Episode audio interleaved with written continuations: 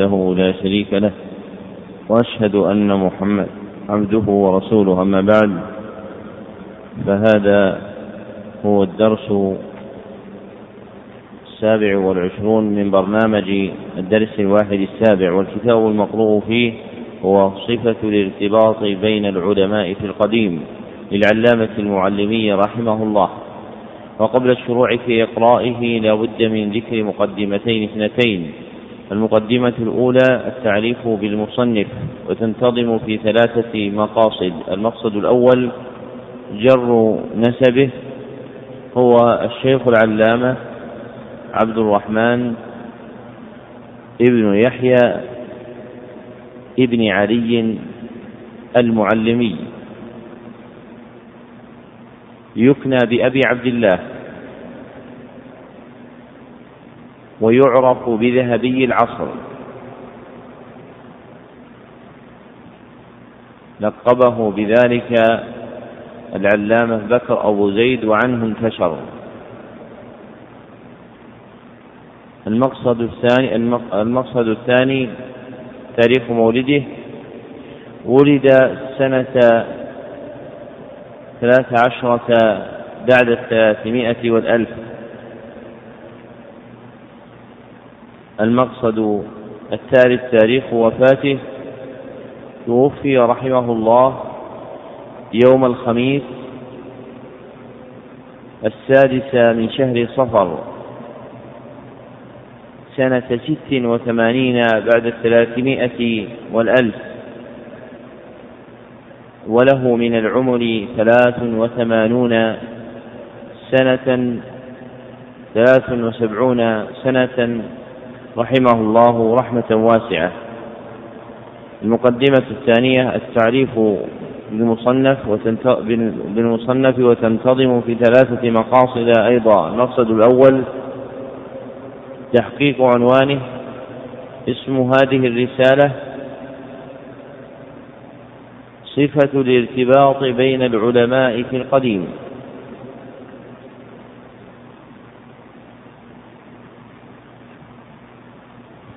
فإنها طبعت بهذا الاسم في حياة المصنف وتحت نظره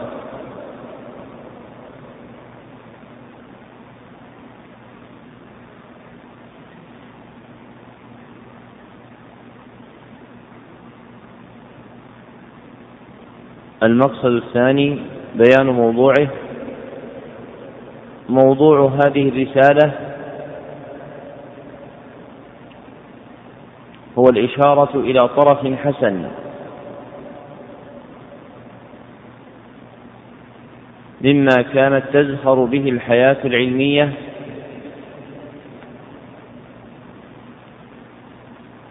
بصلة العلماء بعضهم ببعض.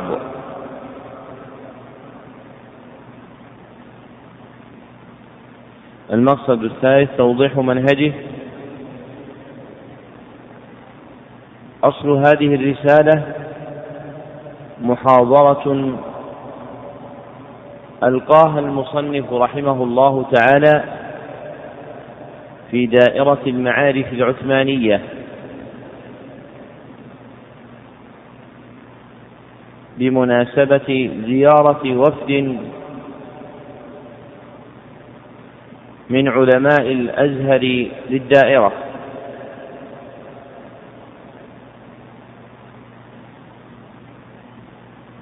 وهي مركز علمي أنشأه ملوك حيدر أباد الدكن في القرن الماضي. وجمعوا فيه علماء عدة للقيام على نشر الكتب النافعة.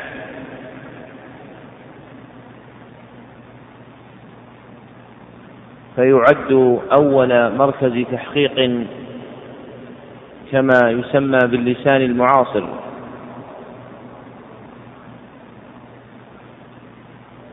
وقد اجتمع فيه أكابر منهم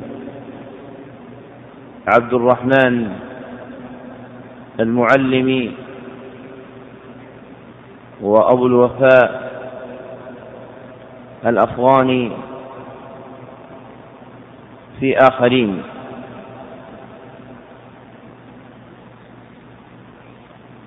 وهو جار فيها على طريقة المتقدمين في المحاضرة التي تدون أولا ثم تلقى ثانيا. لا العكس كما صار عليه الأمر اليوم. وهي بحسب هذا الوضع شبيهة بالمقالة الأدبية المسرودة. نعم. بسم الله الرحمن الرحيم. الحمد لله رب العالمين وصلى الله وسلم وبارك على نبينا محمد وعلى آله وصحبه أجمعين. اللهم اغفر لنا ولشيخنا وللمسلمين. قال المؤلف رحمه الله تعالى بسم الله الرحمن الرحيم. الحمد لله الذي أرانا بأعيننا ما كنا نتمنى أن نراه من مظاهر الارتباط والتعاون العلمي بين العلماء. فأصبح علماء الهند يستقبل قرب اللاقط عندي. قرب اللاقط فأصبح علماء الهند يستقبلون وفدا كريما من خيرة علم إخوانهم علماء مصر. تكلفوا المشاق والمتاعب حبا في تعرف أحوال إخوانهم في الهند. وتوثيق عرى التواصل معهم تمهيدا للتعاون معهم فيما يرفع شأن الإسلام والعلم. وكان العلماء في العصور الأولى متواصلين على بعد الأقطار وصعوبة الأسفار. فلا تكاد تطلع على ترجمة رجل منهم إلا وجدت فيها ذكر ارتحاله في أواني الطلب إلى الأقطار النائية للقاء العلماء والأخذ عنهم وسياحته بعد التحصيل. وكلما دخل بلدة سأل عمن بها من العلماء واجتمع بهم واستفاد منهم وأفادهم. وبقي يواصلهم طوال عمره بالمكاتبة والمراسلة وكانت المكاتبات لا تنقطع بين علماء الأقطار لتبادل الأفكار في المسائل العلمية. وفي الجزء الأول من إعلام الموقعين ذكر رسالة من الليث بن سعد إلى مالك تشتمل على عدة مسائل وفيها ما يدل أن المكاتبة بينهما في المسائل العلمية كانت متواصلة. وهكذا كانت المكاتبة بين الشافعي وأحمد بن حنبل في توالي التأسيس لابن حجر العسقلاني قال أبو ثور كتب عبد الرحمن بن مهدي إلى الشافعي وهو شاب أن يضع له كتابا فوضع له كتاب الرسالة. وفيه عن عبدوس العطار سمعت علي بن المديني يقول يقول للشافعي اكتب كتاب خبر الواحد إلى عبد الرحمن بن مهدي فإنه يسر بذلك. وأمثلة هذا كثيرة وكثير من المؤلفات العلمية كان سببها المكاتبة بين العلماء. وكثير من الفتاوى المطولة صادرة عن ذلك كما يعلم بمراجعتها كفتاوى السبكي الكبير وغيره كما أن كثيرا من التواريخ استفاد مؤلفوها كثيرا مما فيها أو, أكثره بمكاتبة العلماء كتاريخ ابن خلكان وإنباء الغمر والدرر الكامنة لابن حجر العسقلاني والضوء اللامع للسخاوي وغير ذلك مما تقدم أو تأخر وقد كان هذا العمل أعني المكاتبة بين العلماء في المسائل العلمية جاريا في اليمن إلى مدة غير بعيدة وقد رأيت في المخطوطات اليمنية كثيرا من ذلك. ذكر المصنف رحمه الله تعالى في هذه الجملة مشهدين من مشاهد اتصال العلماء بعضهم ببعض. أحدهما الرحلة والأسفار والثاني المكاتبة بين علماء الأمصار فكان العلم موصول الرحم بهذين المشهدين وكانت الرحلة لازمة لوصف العلم فيما مضى فيرتحل طالب العلم لأخذ العلم عن شيوخ غير شيوخ بلده وعندهم هذا أكمل لعلمه وأرسخوا لقدمه وأنبلوا لنفسه وأتموا لعقله. فإن من خالط الناس على اختلاف علومهم وتباين فهومهم وافتراق أذواقهم كساه ذلك الكامل منهم بحسب فطنته واهتمامه بأمر رحلته. والعادة الجارية عند أهل الإسلام أن الرحلة من أعظم المواد التي يتميز بها أهل العلم بعضهم عن بعض فإن الذي يرحل يحظى من العلوم فوق الذي لا يرحل وهو أصل كبير عندهم. وقد صنف الخطيب البغدادي رحمه الله تعالى كتابا سماه الرحلة في الحديث ذكر فيه الأحاديث والآثار والحكايات والأخبار. فيما كان عليه الصدر الأول من الأمة في السفر في العلم. ومن نظر في تراجم أهل العلم وقف على مبلغ هذا الأمر في نفوسهم كما أنهم لا ينقطعون عن الرحلة بعد الإدراك والمكنة في العلم بل ربما ارتحل أحدهم مع استواء علمه للقي العلماء.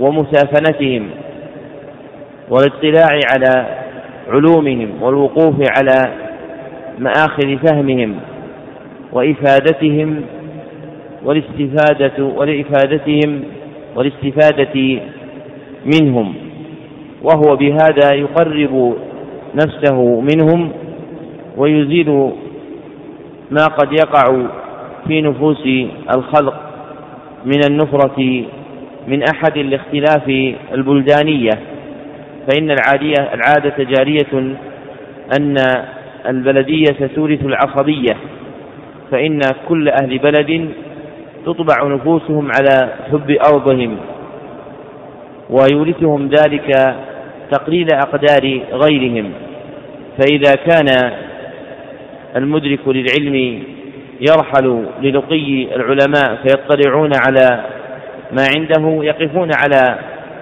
مقادير العلم في نفس ذلك العالم ويطلعون بواسطته على مبلغ أهل بلده من العلوم. فيزيل فيزيل ذلك كثيرا من العوادي التي تعتري الصلة بين العلماء. وأما المكاتبة فقد كانت جارية فيهم ظاهرة بينهم لما فيها من إحياء العلم بمذاكرته وعرض مشكلاته ليتهيأ لكل من المتكاتبين معرفة الصواب في مسألة من مسائل الدين. وكم من كتاب ألف جوابا على رسالة رفعت. وانظر كتب الشوكاني التي ألفها جوابا عن مسائل رفعت إليه من أقطار الأرض المحالية له.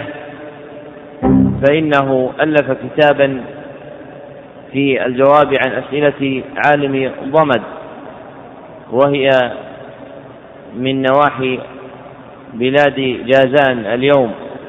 وكذلك ألف اسمه عقد الجيد في إجابة أسئلة عالم ضمد. كما ألف كتابا في إجابة أسئلة عالم رجال. أحمد الحفظي رحمه الله بل له رسالة أجاب بها عن سؤال بعض علماء الأحساء اسمها إسبال الكساء عن أسئلة صاحب الأحساء. واعتبر هذا في غيره من العلماء تجد نفع المكاتبات التي تجري بين أهل العلم. رحمهم الله وقد كان الأمر على هذا منذ القرون الأولى كما ذكر المصنف رحمه الله تعالى من رسالة الليث إلى مالك وما كان بين الشافعي وعبد الرحمن بن مهدي من المكاتبة وما كان بين الشافعي وأحمد بن حنبل رحمهم الله من المكاتبات. فإن معرفة هذا تبين به مقدار أثر المكاتبة بين أهل العلم في إثارة العلوم وفتح أبواب الفهم والدلالة على الخير. ومما ينبه إليه أن المصنف ذكر كتاب ابن حجر. ذكر كتاب ابن حجر العسقلاني في مناقب الشافعي وسماه توالي التأسيس تبعا للنسخة التي طبع عنها الكتاب في مصر. وكان شيخنا بكر أبو زيد رحمه الله يغمز في صحة هذا الاسم. لعدم مناسبته للمعنى. ويقول أشبه شيء أن يكون توالي التأنيث بمناقب محمد بن إدريس.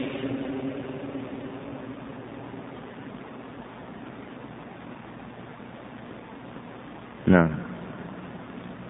الله إليكم فأصبح العلماء في هذا العصر متقاطعين. لا صلة بينه لا صلة بين علماء هذا القطر وعلماء القطر الآخر بل ولا بين علماء القطر الواحد بل ولا علماء البلد الواحد. فقد كان علماء البلد الواحد في العصور السابقة لا يكاد يمر عليهم يوم إلا وهم يجتمعون فيه ويتذاكرون. أما الآن فقد تمر على العالم شهور بل سنون لا يجتمع بعالم آخر. قد يكون معدودا من جيرانه وإذا جمعتهم الجماعة أو الجمعة أو العيد فقد يرجعان عن المصلى ولم يلتقيا وإذا التقيا تجنب كل منهما فتح باب المذاكرة إما رغبة عن, عن العلم وإما استحقارا لصاحبه وإما أنفة أن يظن الناس أن صاحبه أعلم منه وإما خوفا من أن تجر المذاكرة إلى المنازعة أو غير ذلك. وهكذا يحج كل سنة جماعة من العلماء ويرجع كل منهم ولم يجتمع بأحد من علماء الحرمين أو العلماء الذين حجوا في ذلك العام. وقد كان العلماء في العصور السابقة على خلاف هذه الحال فكان من أعظم ما يهتم به العالم إذا حج الاجتماع بالعلماء والاستفادة منهم وإفادتهم. ولقد كان بعض العلماء يحج وأعظم البواعث له على الحج الاجتماع بالعلماء مع أن هذه العبادات أعني الجماعة والجمعة والعيد والحج من أعظم الحكم في شرعها الاجتماع والتعارف وتبادل الفوائد العلمية وغيرها. وهكذا قد وهكذا قد يتفق لأحد علماء هذا العصر. سفر إلى بلد من البلدان فيرده ويمكث فيه مدة لا يسأل عمن به من العلماء ولا يجتمع بهم. وإذا اجتمع بهم تجنب المذاكرة العلمية فلا يكاد يفيد ولا يستفيد. وإذا كان يصنع هذا مع جيرانه من العلماء فكيف يرجى منه خلافه مع علماء البلدان البعيدة عنه؟ وكم من عالم تشكل عليه مسألة أو يخشى أن يكون مخطئا فيها؟ فلا يدعوه التوفيق إلى الاجتماع بغيره من العلماء والبحث معهم فيها أو إلى مكاتبتهم في ذلك. هذا مع تيسر طرق المواصلات في هذا في هذه الأعصار فأصبحت المسافة التي كانت لا تقطع إلا في أشهر أو سنين مع المشاق والمخاوف والعوائق والقواطع. تقطع الآن في أيام مع الأمن والراحة وكذلك حال المكاتبات. ذكر المصنف رحمه الله تعالى في هذه الجملة ما آل إليه أمر المشهدين المتقدمين. أعني الرحلة والمكاتبة وما انقطع به حبل التواصل بين العلماء. فتجد العلماء قد يجتمعون في بلد واحد وربما جمعتهما جماعة أو جمعة أو عيد ثم لا تكون بينهما معرفة. وإذا التقيا كما ذكر تجنب كل منهما فتح باب المذاكرة. فلا يعرض مسألة على صاحبه إما رغبة عن العلم وإما استحقارا لصاحبه ورؤية لنفسه أنه الأعلم وإما أنفة أن يظن الناس أنه إذا سأل صاحبه فقال له ما تقول في مسألة كذا وكذا أن يظن الناس أن صاحبه أعلم منه. وإما خوفا من أن تولد المذاكرة منازعة ومشاحنة. وهكذا صار الحج أيضا يرد إليه كثير من العلماء ثم لا يقع له اجتماع بأحد من علماء الحرمين فلا يرجعون بكبير فائدة في العلم مع أن الحج يجمع العلماء من أقطار الدنيا وربما لا يمكن جمع العلماء في موضع كما يجتمعون في الحج إذ العادة جارية أن الغالب أن علماء كل بلد يكون منهم جماعة يحجون في كل نسك وكان في كل نسك سنوي وكان من عادة حملات البلدان الماضية أن من يخرج من البلد يخرج في قافلة وتلك القافلة يكون لها أمير ومعها علماء فلا بد أن يرد الحج علماء من كل ناحية. ومن تأمل حال من سبق من أهل العلم وكيفية استفادتهم من الحج في لقي العلماء ثم ما صار عليه الناس اليوم من الزهد في هذا وعدم العناية به يعرف الفرق بين هذا وهذا. وقد يتحقق في الحج ما لا يتحقق في غيره. فلو أن إنسانا أراد أن يرتحل إلى فلسطين مثلا لم يمكنه ذلك. لتسلط اليهود عليها. ولكن إذا هيأ الله له رشدا وفتح له فهما التقى بعلماء تلك الناحية في موسم الحج فإنهم يأتون إليها. وقد يأتي أحدهم مرة واحدة في عمره فإذا رزق الإنسان سعدا وساعده التوفيق فاز بلقي مثل هؤلاء. فينبغي أن يعتني طالب العلم بأمر الحج وملاحظة لقي العلماء فيه وأن يكون من اهتمامه مع أداء مناسكه أن يلتمس في مخيمات الحجاج العلماء. ومما سهل هذا أن كل دولة انحازت إلى جهة فيمكن أن يأتي إلى المواقع المخصصة لأهل تلك الجهة ثم يسأل ثم يسأل عن العلماء فيها ويلتقي بهم. ثم ذكر رحمه الله تعالى أن هذا الأمر وقع من قطع الصلة بين العلماء مع تيسر المواصلات في هذه الأعصار.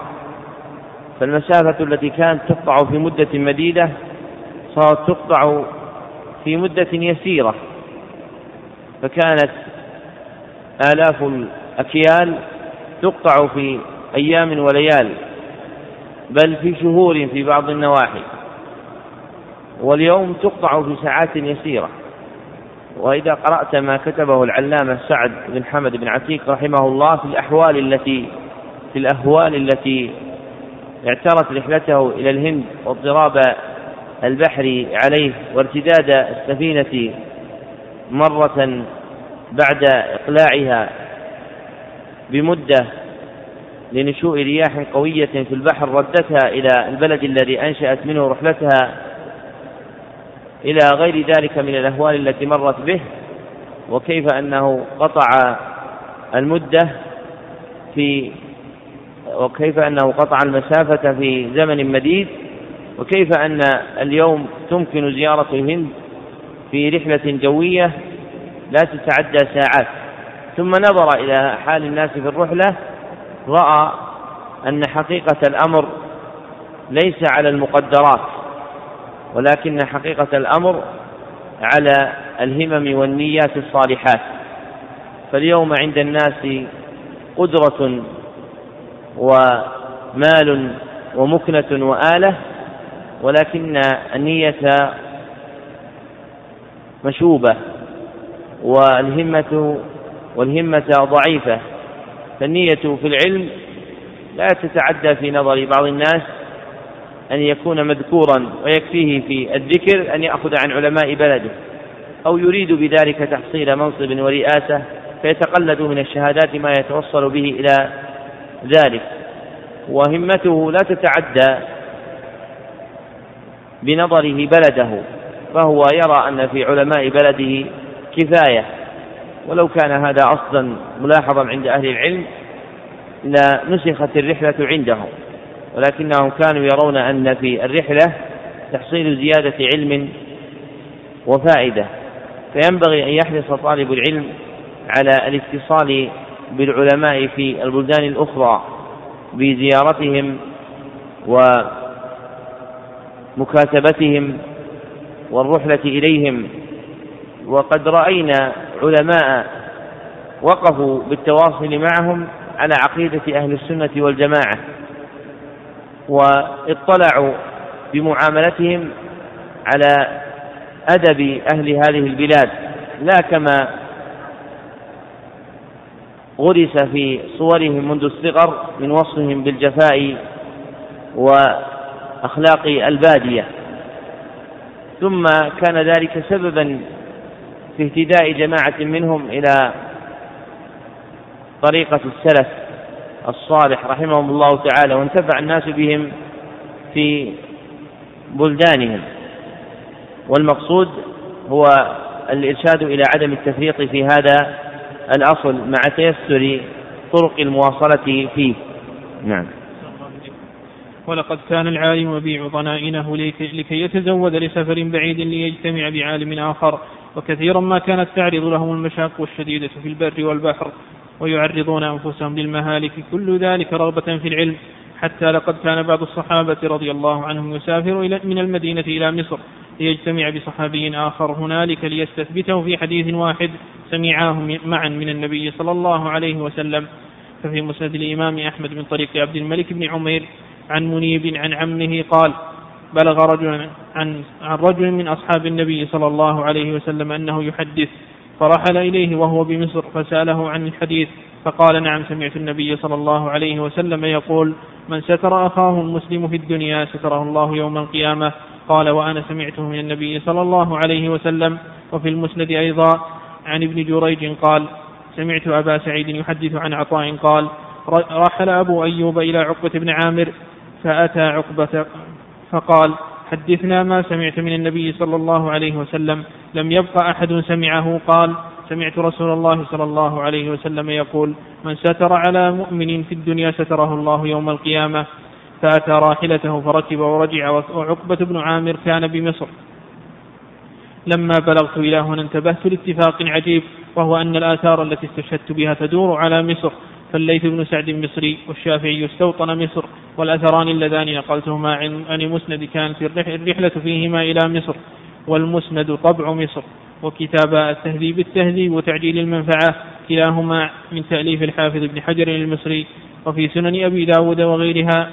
عن كثير بن قيس قال كنت جالسا مع أبي الدرداء في مسجد دمشق فجاءه رجل فقال يا أبا الدرداء إني جئت من مدينة رسول الله عليه الصلاة والسلام بحديث بلغني أنك تحدثه عن رسول الله صلى الله عليه وسلم. ما جئت لحاجة يعني غير ذلك. هكذا كان القوم. فأصبح أحدنا يتثاقل عن بضع خطوات يمشيها إلى عالم أو يظن أو يظن ببضعة أفلس يبتاع بها طوابع للبريد ليكتب بها إلى عالم. وكم من عالم أخطأ في مسألة فلم يهتم به فلم يهتم إخوانه من العلماء بأن يزوروه. ويذاكروه فيها أو يكاتبوه في شأنها بل غاية ما يصنع أحدهم أن ينشر اعتراضه في مجلة أو رسالة يشنع على ذلك العالم ويجهله أو يبدعه ويكفره فتكون النتيجة عكس المطلوب. وكم من مسائل يفتي فيها يفتى فيها بمصر بشيء وبالشام بخلافه وفي الهند بخلاف ذلك ولو كانت المواصلات جارية بين العلماء لما وقع هذا الخ... هذا الحبط الشديد. خبط الشديد. لما وقع هذا الخبط الشديد الذي يوسع فرق الافتراق ويؤول إلى النزاع والشقاق. وعلماء الدين أحوج الناس إلى التواصل والتعاون خصوصا في هذا العصر الذي تفشى فيه وباء الإلحاد وقلت الرغبة في العلوم الدينية بل كادت تعم النفرة عنها واستغنى كل أحد برأيه. فلعلماء الدين فلا علماء الدين مفتقرون إلى التعاون لإيجاد طرق طرق. فعلماء الدين مفتقرون إلى التعاون لإيجاد طرق تقرب طرق تقرب المسافة بينهم وبين متعلمين العلوم الحديثة وتجل وتجلى فيها وتجلى فيها المسائل وتجلى فيها المسائل الدينية في معارض تتفق وطريق التفسير العصري فيستطاع بذلك إيقاف الوباء عن زيادة الانتشار ومعالجة المرضى بل والدعاية المثمرة إن شاء الله. فأما الدواء المعروف الآن وهو التكفير والتضليل فإنه لا يزيد الداء إلا إعضالا.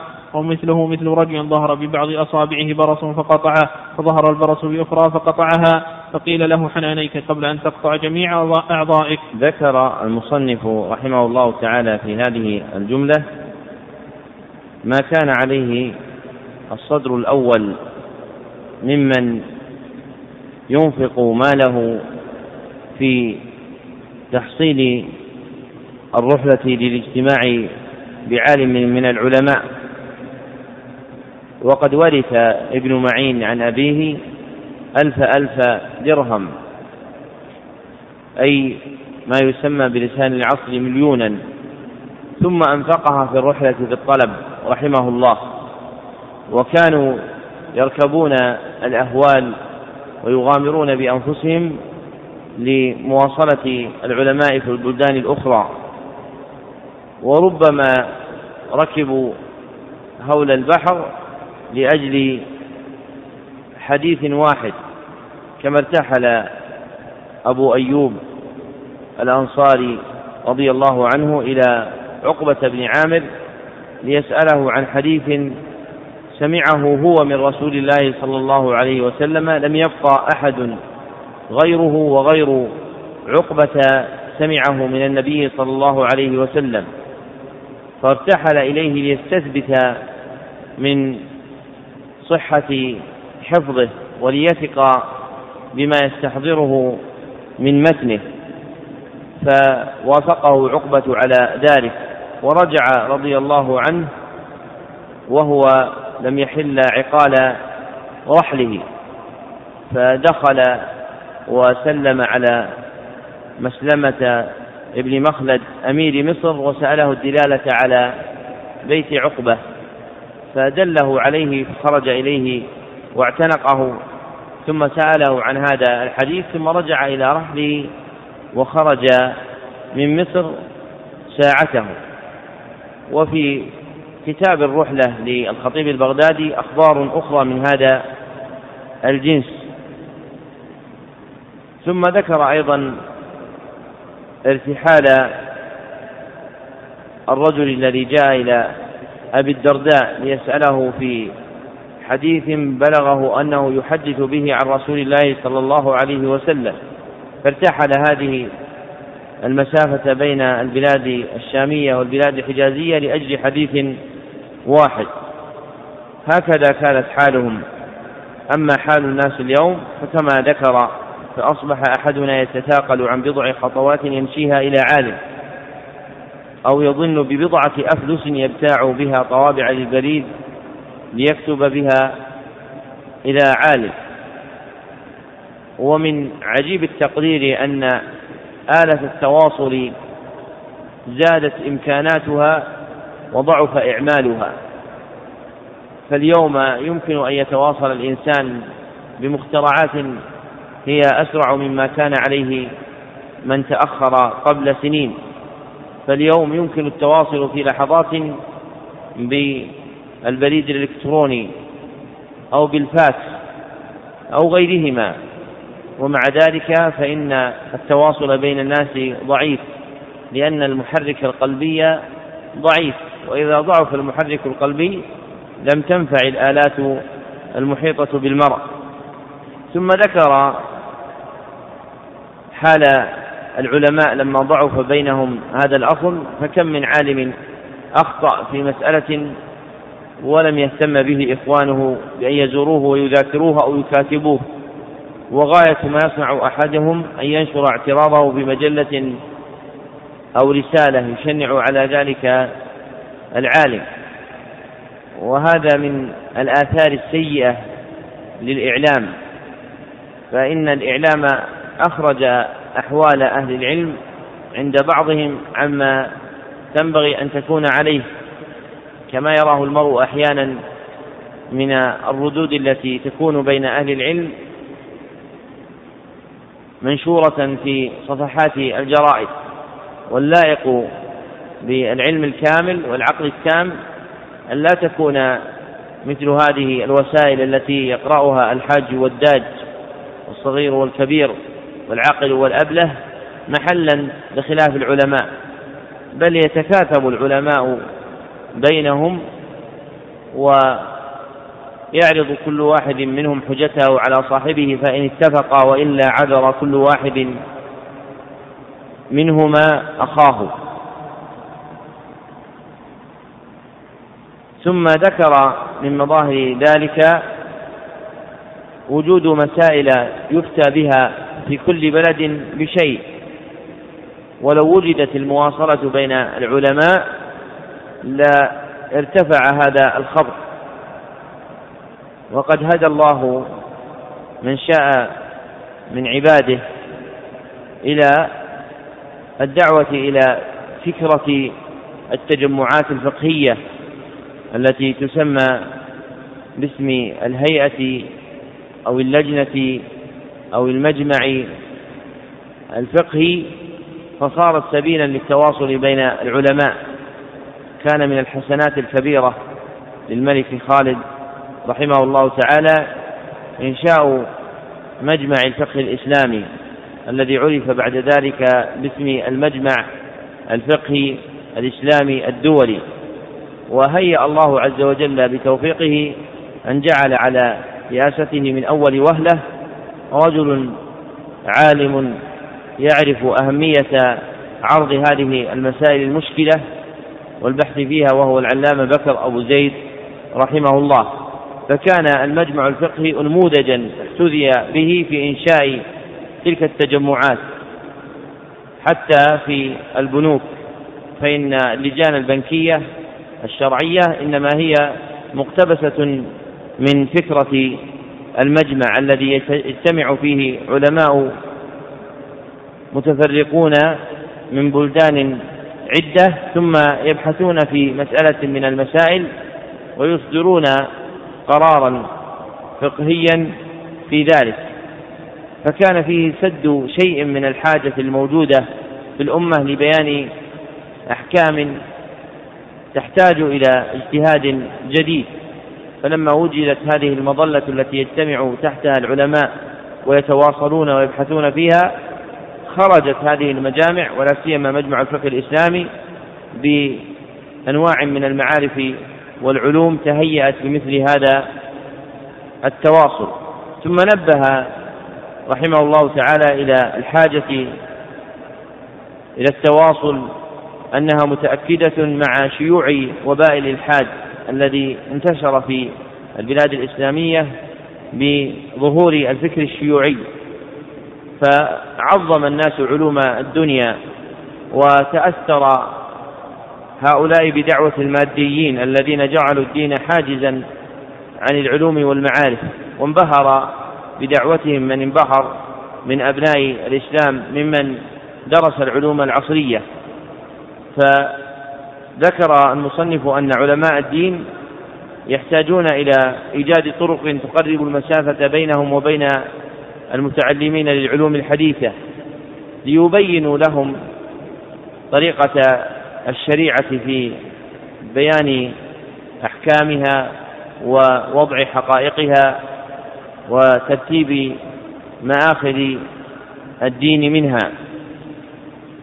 ومن أحسن من ألف وفق ما ذكره المصنف من مطلب العلامة ابن سعدي رحمه الله فإنه ألف رسائل تتعلق بالرد على الماديين وبيان اشتمال الدين على العلوم والمعارف وأن الدين يدعو إلى الاستفادة من العلوم العصرية والمكتشفات الحديثة فهو من أحسن المتأخرين إن لم يكن أحسنهم على الإطلاق في إيضاح هذا الأصل وبيانه وذكر ما انتظم الشريعة من الدعوة إليه والتعريف بأن العلوم الشرعية لا تقل درجة عن هذه العلوم العصرية لا كما أوهمه دعاة المادية من أن علماء الدين من أن علم الدين علم جامد.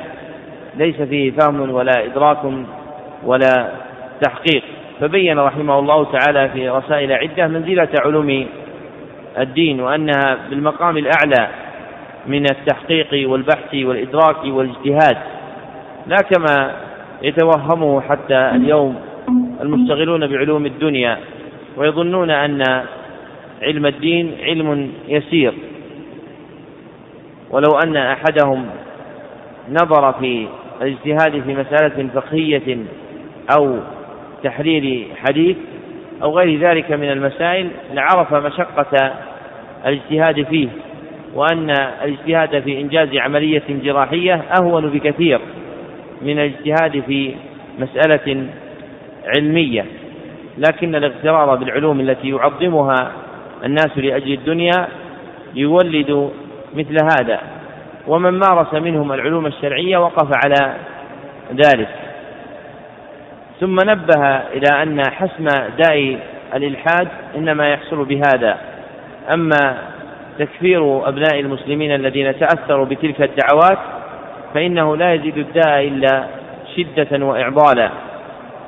ومثله مثل رجل ظهر ببعض أصابعه داء فقطعه ثم ظهر داء آخر في إصبع آخر فقطعه. فصار يقطع مع كل داء عضوا من أعضائه.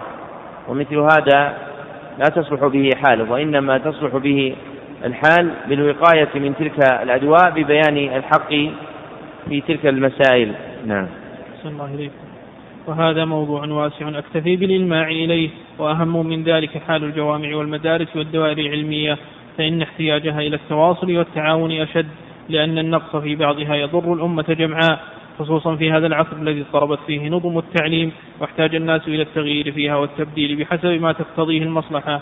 فمن الواجب أن تكون المدارس الإسلامية والمعاهد العلمية في العالم كله على صلة بالأزهر المعمور وتواصل بينها وتواصل بينها لتوحيد نظام التعليم على حسب ما تقتضيه الدواعي العصرية. فمن المؤسف أن نرى بعض المدارس لا تزال تشغل طلبتها بعلم الكلام والطبيعة على ما كان مألوفا منذ ألف سنة. وتشغلهم في النحو والصرف بالكتب التي ألفت قبل مئات من السنين. فربما مكث الطالب سنين في المدرسة ثم خرج منها كيوم ولدته أمه. ولو وثقت ولو وثقت الروابط بين الجوامع والمدارس استفاد بعضها من بعض وانتفع جميعها بما يهدي إليه بعضها. فتكون يدا واحدة على ترقية العلم ونشره واختيار الطرق الصحيحة القريبة الفائدة. وحال المطابع وخزائن الكتب على هذا القياس. فكم من مطبعة تظفر بنسخة ناقصة من كتاب تريد طبعه وقد يكون ذلك الكتاب في بعض في بعض المكاتب في قطر آخر أو في ملك أحد العلماء ولكن عدم التواصل يحول بين المطبعة وبين العلم بذلك فإما أن تطبعه ناقصا فيكون في ذلك مضرة عظيمة لأن المطابع الأخرى تعرض تعرض عنه عن طبعه مرة أخرى مخافة الخسارة المالية وإما أن تهمل طبعه وقد يؤدي ذلك إلى تلفه. وعلى الأقل إلى تأخير الفائدة المرجوة من نشره وإننا بها إننا بهذه المناسبة نعلن شكرنا للحكومة المصرية الجليلة والخزانة الخديوية فإننا بالمواصلة معها استطعنا أن نستفيد ونفيد العلم وأهله فوائد عظيمة فمن ذلك أنها أفضلت علينا بإرسال نسخة من السنن الكبرى للبيهقي. أخذتها أخذتها من النسخة المحفوظة فيها بالتصوير الشمسي وكذلك بنسخة من التاريخ الكبير للبخاري ونسخة من الأربعين في أصول الدين الفخر الرازي وتكلف وتكفلت لنا بطبع علوم الحديث الحاتم وإعراب ثلاثين سورة لابن خالويه وغير ذلك ولا نزال نستفيد منها وسوف تبقى مواصلتنا معها مستمرة إن شاء الله وكذلك حاولنا أن نستفيد من الأزهر المعمور وبعض أكابر العلماء بمصر فكاتبناهم لاقتباس رأيهم في الكتب التي ينبغي طبعها فتفضلوا علينا بآرائهم في ذلك كما أثبتناه في برنامج الجمعية. بل وكاتبنا في ذلك أكثر مشاهير علماء العالم ووردت الأجوبة من بعضهم كما أثبت في البرنامج. وبالجملة فجمعيتنا هذه مدينة, مدينة للحكومة المصرية وعلماء مصر أعظم الدين ولن يزال اتصالنا بهم مستمرا إن شاء الله تعالى. ونسأل الله تبارك وتعالى أن يجزيهم عنا وعن العلم وأهله أفضل الجزاء. هذا مثال من أمثلة التواصل العلمي بين الدوائر العلمية وما ينطوي عليه من الفوائد العظيمة. والحاجة داعية إلى توسيع نطاق التواصل ولا سيما بتبادل بعض الوفود من قطر إلى قطر ومن بلد إلى بلد ومن مدرسة إلى مدرسة. وقد أخذ أخذت مصر بفضيلة السبق إلى هذا الأمر ببعثها هذا الوفد المحترم وعسى أن تكون قدوة صالحة لغيرها من الأقطار وسوف يكون لهذا التزاور ثمرة عظيمة إن شاء الله تعالى. وإني وإخواني الأفاضل رفقاء الدائرة. نشكر لأعضاء الوفد الأجلة تفضلهم علينا وعنايتهم بنا وستبقى أشخاصهم الكريمة ماثلة في قلوبنا وكلماتهم التشجيعية رنانة على أسماعنا ولن تزال الروح التي نفخوها فينا بلطفهم وحنانهم باعثة لنا على دوام الجد في العمل بنفوس لا تعرف الكسل ولا الملل إن شاء الله تعالى. وحبذا لو كان من الممكن طول إقامة الوفد ها هنا مدة طويلة ليتكرر اجتماع العلماء بهم وشفاء الصدور بالاستفادة والمذاكرة فإن قلوب علماء هذه العاصمة وفضلائها حرة متعطشة إلى الارتشاف من علم علماء الوفد والتشفي بمذاكرتهم ولكن إذا كان طول إقامة الوفد متعذرا فإننا نعلل أنفسنا بعودة أخرى والعود أحمد وبالمواصلة بالمكاتبة التي ستبقى إن شاء الله تعالى مستمرة. ونرجو من حضرات الأساتذة الأجلة أعضاء الوفد أن يفسحوا لنا جانبا من صدورهم ويربطونا بصلة من عنايتهم. فإنه لا غنى بنا عن ألطافهم بالإرشاد والإمداد العلمي والدعوات المقبولة إن شاء الله. نسأل الله تبارك وتعالى أن يوفقنا جميعا لدوام الاجتهاد في خدمة العلم والدين وأن ينجح مقاصد الوفد ويثمر أعماله. وفي الختام نحمل الوفد تحيتنا إلى رجال الأزهر المعمور وسائر إخواننا المصريين فليحيا الأزهر ولتحيا مصر. ذكر المصنف رحمه الله تعالى ها هنا مما يلتحق بالمعنى السابق.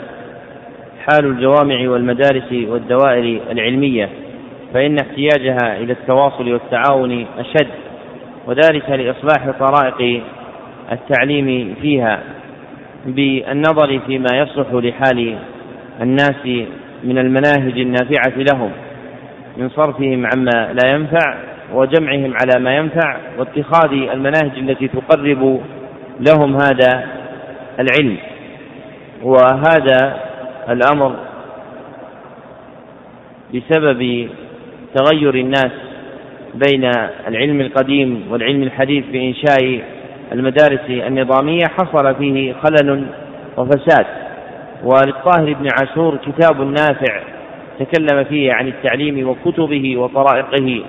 كتبه وهو ابن ثمان عشرة سنة اسمه أليس الصبح بقريب. وهو مما يبين شدة الحاجة إلى ذلك في الزمن الذي دعا إليه المصنف رحمه الله تعالى. ولا ينبغي أن يهمل طالب العلم الإطلاع على هذا الكتاب لعظيم نفعه في هذا العصر. ثم ذكر أن من جنس ما يجري من حال العلم في الجوامع والمدارس من جنسه حال المطابع وخزائن الكتب. فكم من مطبعة تظفر بنسخة ناقصة فإما أن تبادر إلى طبعها وإما أن تترك طبعها ويكون تتميم الكتاب موجودا عند عالم في بلد آخر.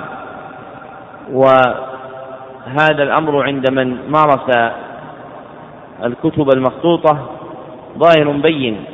فكم من كتاب يوجد منه جزء في القاهرة وجزء في دمشق وجزء في الهند. من نسخة هي النسخة وحدها لكنها تفرغت أيدي سبع بسبب عوادي الزمان. وربما وجدت أيضا في البلد الواحد جزءا من كتاب عند عالم والجزء الثاني منه عند عالم آخر. مما يحوج من رام العناية بكتاب فوجد فيه نقصا أن يتلمس نسخه في البلاد الإسلامية كلها وإن كانت النسخة الخطية أصلها مكتوبا في اليمن وربما كتب كتاب في اليمن هو اليوم هو اليوم في إيطاليا. فكتب اليمن خاصة تحولت إلى المكتبة المعروفة في ميلانو وعلى هذا فقس من كتب الأمة الإسلامية. ولو وجد التواصل بين ناشري الكتب من الطابعين والمحققين لالتأم شمل جملة من الكتب التي صارت على هذه الصفة. ثم تقدم رحمه الله تعالى بشكر الحكومة المصرية والخزانة الخديوية أي مكتبة الخديوي وهو لقب لملك مصر وهي التي سميت بأخرة دار الكتب المصرية. فإنها كانت تسمى بالخزانة الخديوية وكانت محلا للكتب المخطوطة التي كانت عند ملك مصر ثم عظمت بما يوقف عليها وما يجعل فيها. ومع زوال الملكية في البلاد المصرية سميت بدار الكتب المصرية. وهذه الدار تفضل القائمون عليها بإرسال جملة من النسخ الخطية لكتب نشرتها دائرة المعارف العثمانية منها السنن الكبرى والتاريخ الكبير كما أن الحكومة المصرية تكفلت بطبع علوم الحديث للحاكم وإعراب ثلاثين سورة لابن خلوي مع شدة وكلفة النفقة على الطبع حينئذ وقلة أرزاق الخلق لكن كان للحكومة مشاركة في ذلك وكان لحكومة حيدر أباد من ملوك آل عثمان وهم غير العثمانيين. أهل تركيا كان لهم منة على الأمة الإسلامية بنشر كتب كثيرة منها السنن الكبرى للبيهقي والتاريخ الكبير والجرح والتعديل والأنساب للسمعاني وكلها طبعت على نفقة آل عثمان ملوك الدكن الذين سقطت دولتهم سنة ثمانين بعد الثلاثمائة والألف. ثم ذكر أن زيارة هؤلاء العلماء من أهل مصر تمثل إحياء للتواصل العلمي بين علماء البلدان الإسلامية وقد انتفع علماء دائرة المعارف بلقي إخوانهم ولهم رغبة في طول إقامتهم وإذا حيل بينهم وبين تطويل الإقامة فلا أقل من أن يبقى الاتصال بينهم. ثم ذكر ما دأبت عليه الدائرة من منهجها في إحياء التواصل مع العلماء في مكاتبتهم للمشاورة حول الكتب التي ينبغي أن تطبع. وبمثل هذه المشاورة طبعت كتب نافعة في دائرة المعارف وفي غيرها. فإن صديق حسن خان رحمه الله ملك بوبال طبع جملة من الكتب بإشارة جماعة من العلماء من أهل اليمن وغيرهم واستفاد النسخ التي نشر عنها من البلاد اليمنية كفتح الباري فإنه من أول من نشره رحمه الله تعالى. ثم كان أخذ نسخته له من علماء أحد علماء اليمن. وإذا تأمل الإنسان مكاتبات العلماء مع صديق حسن خان في ترغيبه فيما يطبع علم أثر التواصل في توفير الكتب المناسبة للطبع والنسخ الخطية لها. وكذلك كان هذا الأمر في مراسلات الجمال القاسمي ومحمود شكري الألوسي. فقد كان يتكاتبان ويكاتبان علماء نجد كصالح بن سالم البنيان الحائلي وعبد الله بن عبد اللطيف النجدي للسعي في طبع كتب شيخ الإسلام ابن تيمية وكان لهما فضيلة طبع جملة من كتب شيخ الإسلام ابن تيمية بتشجيع أرباب المطابع عليها وكان أكثر ذلك بمساعدة المحسن الكبير عبد القادر التلمساني رحمه الله تعالى وكان رجلا عالما صالحا من أهل مصر وجدة وكان يتردد بينهما فطبعت لأول مرة مجموعة الفتاوى المصرية التي تسمى بالفتاوى الكبرى وكانت بسعي هذين العالمين في عدة كتب أيضا طبعت بمثل هذا. لما كان العلماء عندهم حرص على نشر الكتب لإفادة الناس والآن ضعفت عناية العلماء بالاهتمام بنشر الكتب وصارت صنعة للتجار وهم يتكسبون بنشر الكتب المبالغ الطويلة. العظيمة وأهل العلم في غفلة عن الإرشاد عن ضنائن العلم التي ينبغي أن تنشر. وكم من كتاب عظيم النفع لا يزال حبيس خزائن الكتب لقلة علم أرباب دور النشر بالنافع وتفريط العلماء في حثهم على ما ينفع. ولو أن العالم اعتنى بذلك في الحث والمنع لانتفع الناس. وكان للشيخ بكر رحمه الله تعالى عناية بهذا فكم من كتاب سعى في طبعه كما سعى رحمه الله تعالى في جمع مقالات العلامة صالح بن عثيمين عالم مكة رحمه الله تعالى فإنه بسعيه وعنايته طبع هذا الكتاب في أحد الدور ولم يشر إلى أن الذي سعى فيه هو فلان بن فلان. في كتب أخرى. وكذلك كان له يد في منع طباعة جملة من الكتب قدمت لبعض الدور. فأشار لما بلغه الخبر بعدم طباعة مثلها لما في ذلك من الضرر. وإذا قام العلماء بهذا الأمر انتفع الناس والله أعلم. صلى الله وسلم على عبده ورسوله محمد. وهذا آخر التقرير على هذا الكتاب. والحمد لله رب العالمين.